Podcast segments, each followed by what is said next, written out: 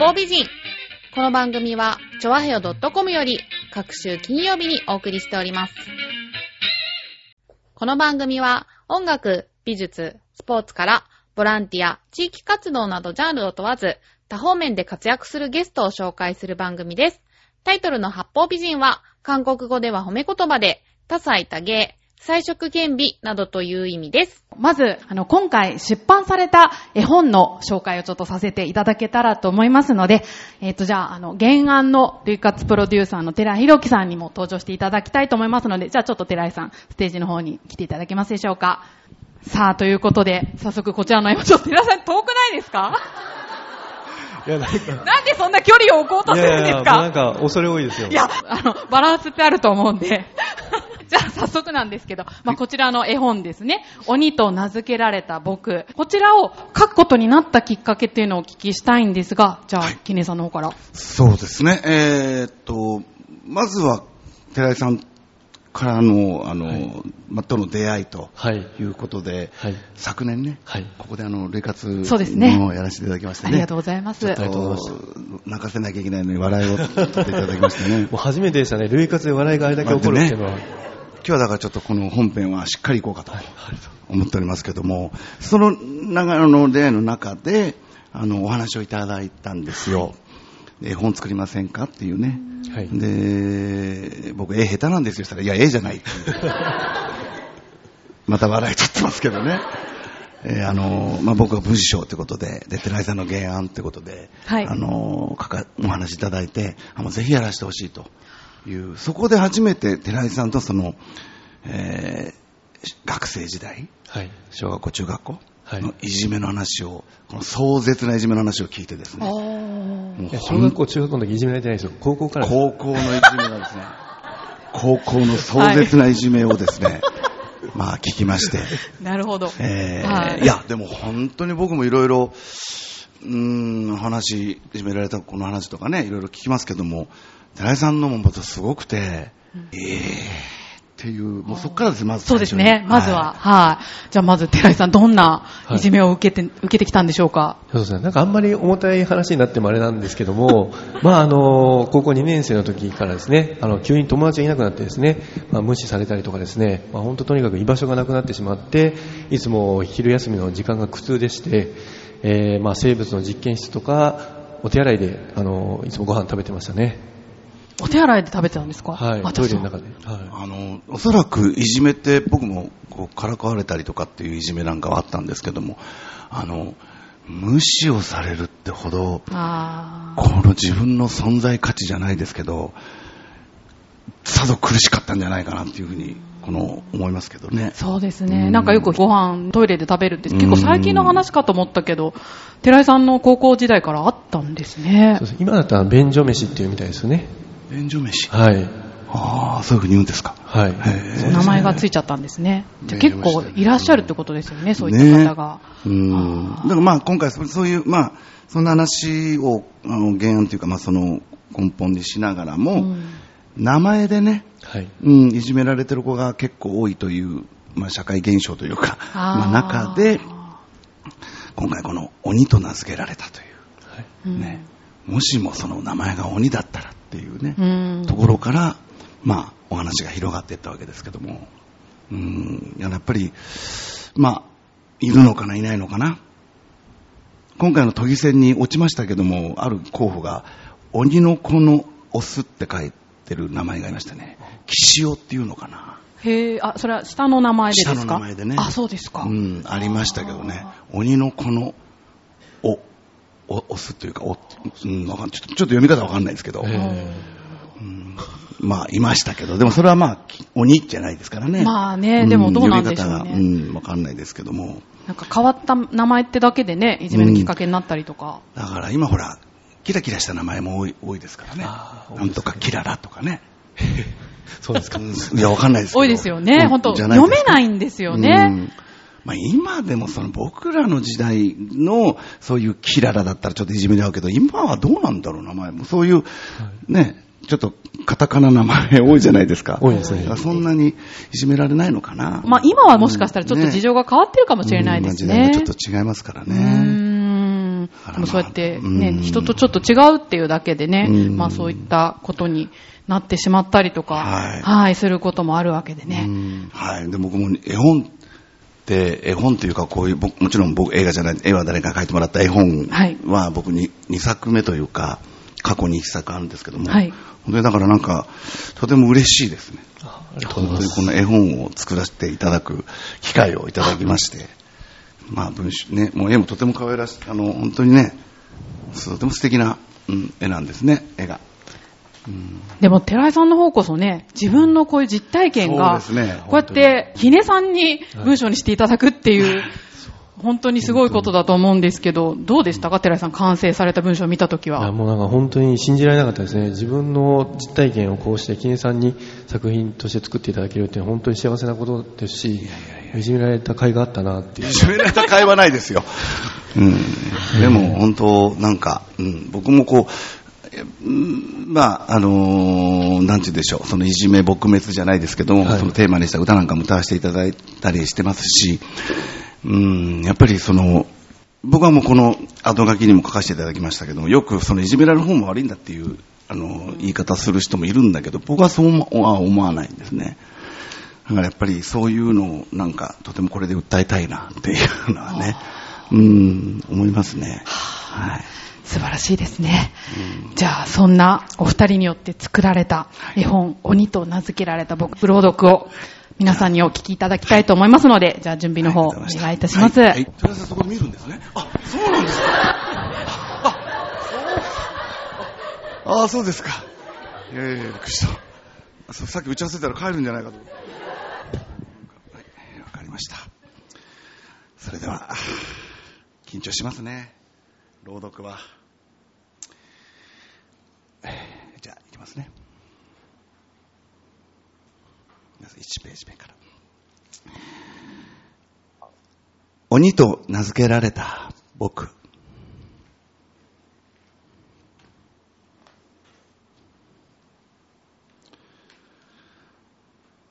小鳥たちが遊ぶ小さな池の横を通って坂を登ると、僕が通う白い学校が見えてくる。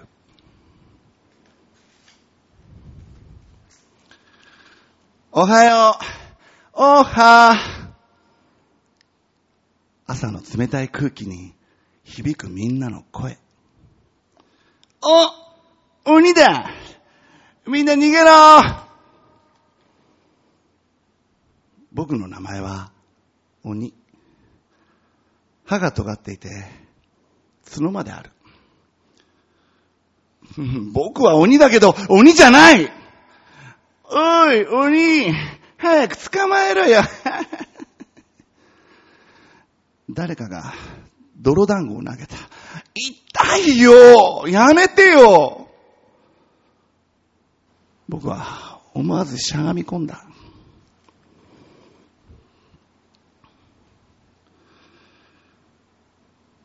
4時間目が終わると、お弁当の時間になった。僕がトイレから戻ると、僕の席がない。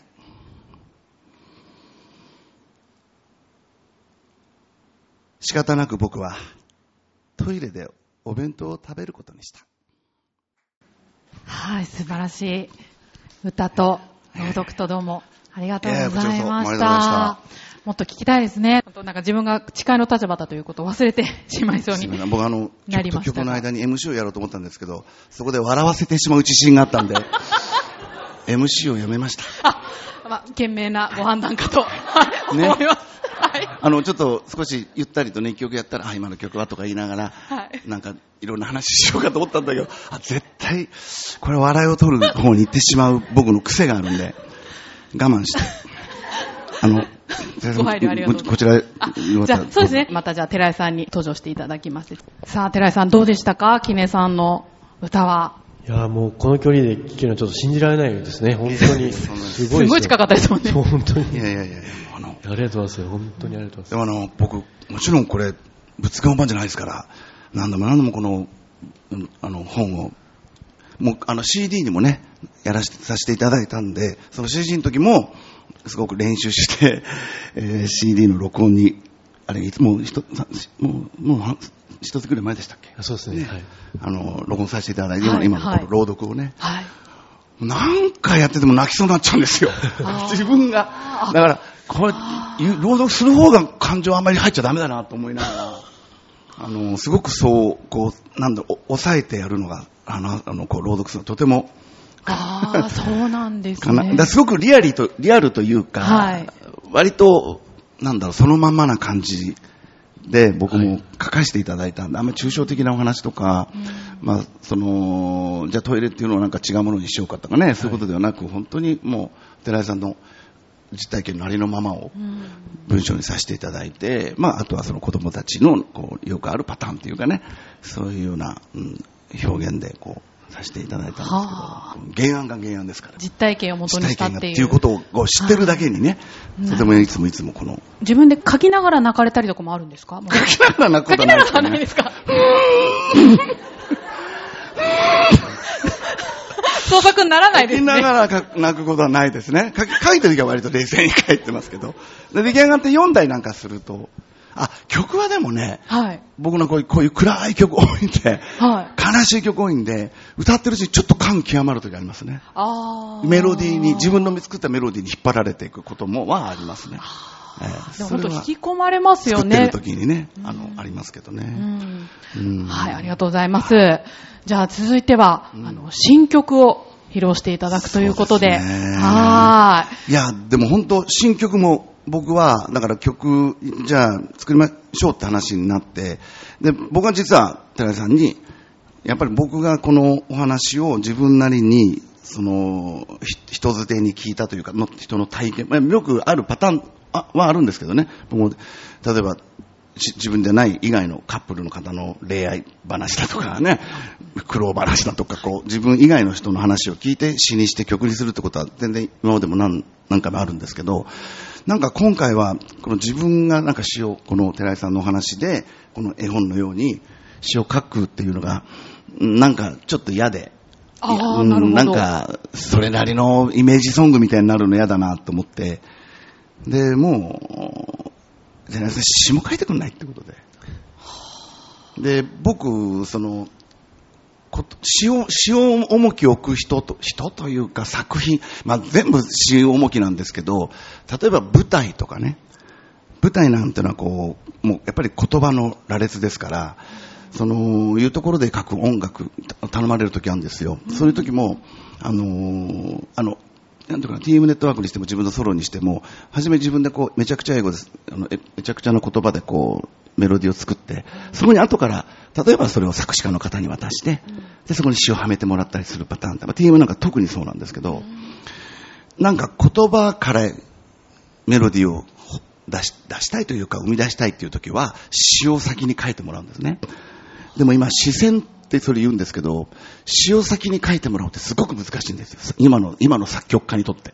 そうなんですか。言葉がもうそこに何行か詰まってて、書く方は A メロ、B メロ、C とか関係ないですから、わーって。で、だ曲っていうのは大体1回歌ったら2回同じのもう一回出てきたりとかね。で、B でなんか違うメロディー出てきて、で、サビでなんて。あれ全部俺、ず作る方がメロディーだけで全部構成させてるから、そこに言葉をはめたから成り立つんだけども、そこにそういう詩を書いてくる人もなかなか書けないじゃないですか。メロディーわかんないんだからああ、。なるほど。だからもうはい A はなんか適当に A だし、で、A のそのもう一回同じ繰り返しでも5、5 6行、2、3行長かったりとか、もうどんどんどんどん言葉だけになってきて、でも僕それに挑戦するのが好きで、あの、今回もそ詩をなるべくいじらずに書いてきたままを曲をつけた。あ、そうなんですか。そういうことにちょっとね、自己満足してる自分がいるんで、最近もなんかそういう、あの、ある舞台の音曲を書かせていただいた時も、もう詩ください。で、ポンってきた。うわ、短いみたいな。もういいよ、これでつけよう、みたいな。もうそうするともうサビとかじゃなくても、一番、もう一番がサビみたいな。もう一個サビみたいな曲にを作ったりとか、すごく楽しくて。逆にそれが挑戦とも。そうそうですね。なるとだから、今回も、もう詩とにかくくださいって言って。まあ多少のね、この文字をこう、一個二個減らしたりとか、ちょっと付け加えたりとか、足したり引いたりなんかすることはしたんですけど、基本的にはもう、寺井さんが作ってきてくれたそのままに、そのままメロディーを。そうなんですね。寺井さんよかったですね。いや本当にもう、私はでも歌詞を泣きながら書かせていただきました。泣きながらか、そうだよね、思い出すもんね。いろいろ思い出しちゃって。思い出しますよね。思いまでもいやいろいろはいいや、そうです。だから僕もこれ歌入れしながらもね、ちょっと歌、まあ、軽く歌は入れたんですけども、まだ本ちゃんじゃないですけどもね、やっぱりちょっとこう、我慢するのが、これも同じです。大大変でした。あそうなんですね。じゃあちょっと最後一つでですね、はい。あのお二人ともはい。表現者でいらっしゃるので、はい。今回、いじめ撲滅がテーマっていうね、はい。ことだと思うんですけど、うん。まあ、その伝える際に何か意識していることとかがあればお聞かせいただきたいんですが。う、ん。どちらからいきますか？あ、じゃあ、どうしよう。キネさんから大丈夫ですか？はい。うーん、すごく難しい問題じゃないですか。で、でもとにかく命を絶つ子供たちというのがすごく無念というかね、かわいそうだから、それでこのさっきのこのノックは3回って曲を作ったんですけど、いじめられる人が方も悪いっていうのは僕は本当にさっきも言ったけど、その言葉がすごく嫌いで、いじめる方の人間が変わらない限り、絶対なくならないんですよ、いじめは。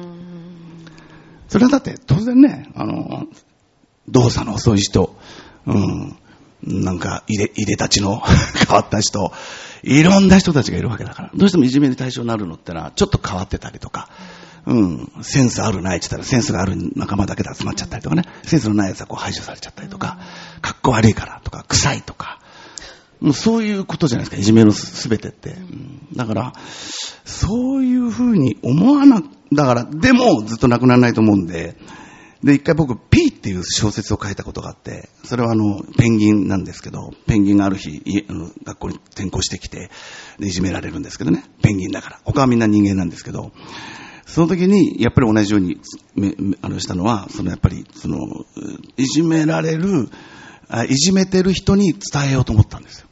いじめられてるじゃなくていじめてる人にいじめてる人になんかいじめないでっていうことを伝えたくて書いた作品だったんだけど、多分書いてるうちにいじめてる人間はいじめてる意識がないんですよ。ほとんどももう本当にあ遊んでました。遊ん遊びの延長みたいになって。そうするといじめられてる人にってなると、いじめられてる人なんてもう何も何にも入ってこないですから。苦しくて。うん。そうすると、誰なんだと思った時に、いじめてもいじめられてもいない人たちに送ろうって。これが実は一番大事なところで。なんかこの僕ら今、今ちょっとすごい長くなって申し訳ないんですけども、何か作るものというのは、いじめられてる人やいじめてる人ではなく、それに関係ない、今あんまり関わってこなかった、やっぱりごく一般のえー9割の人たちに聞いてもらいたいですね。なるほど。うん、こういうことをなんか自分の中に取り入れて、うん、なんか、だからそうすれば、いじめられてる人を見れば助けようと思うかもしれないし、思えるかもしれないし、なんかやっぱりそれは、あの、この社会のあれと一緒で、うん。ほらね、お年、こう介護とかいろんな問題、えー消費少子化とかね、高齢化とかいろんなのあるけど、結局その本人たちの問題じゃないっていうか、ね、圧倒的周りの何十、80%ぐらいの人たちがどう思うかっていうのを考えるのかっていうのはすごく大事で、そういう思いでなんか作、作ってます。はい、ありがとうございます。じゃあ、寺井さん。はい。とそうですね、私はあの、キネさんのノックは3回が大好きで、あの、高校時代にあのいじめられた時にこの歌を聴けてたら、どんなに救われただろうなと思ったんですよね。はい、当時はもう TM ネットワークさんばかり聞いてましたから、あの、あの時に本当にノックは3回に出会ってたら、また気持ちはもっと軽くなったんじゃないかなとか、いろんなことを考えて、で、今回もあの一緒に作らせていただいた歌で、もしかしたら誰か一人でも二人でもえー悩んでいる方が救えたらいいなという思いで今回作らせていただいたんですけども、やっぱりいじめられてた当時は、なんかなんで自分がいじめられるのかとかですね、本当にその意味もわからず、もう、えー明日のことなんかも今日のこともわからない感じだったんですけども、今になってみればこうして、本当奇跡的に、そしてキネさんと一緒に作品を作らせていただいたりとかできて、なんかやっぱりいじめられたことにも意味があったなって思えたので、なんか本当に今悩んでいる方でも、あの、きっと何か意味があるというか、なんでしょうね、意味のないことは起こらないんじゃないかなみたいに、前向きに捉えて、まああの、なんでしょうね、ちょっとまあ人と違うとか変わってるっていう個性は、なんでしょう、まあ変な部分っていうんですかね、変な部分はやがて、あの、立派な個性になるっていうのをですね、なんかまあ、メッセージとして伝えたいなというか、まあ、昔から私変わってたんですけども、まあ、それが大人になったら個性になったりとか、こうしあの作品作りにあの役に立つこともあるので、っていうふうに思いましたね。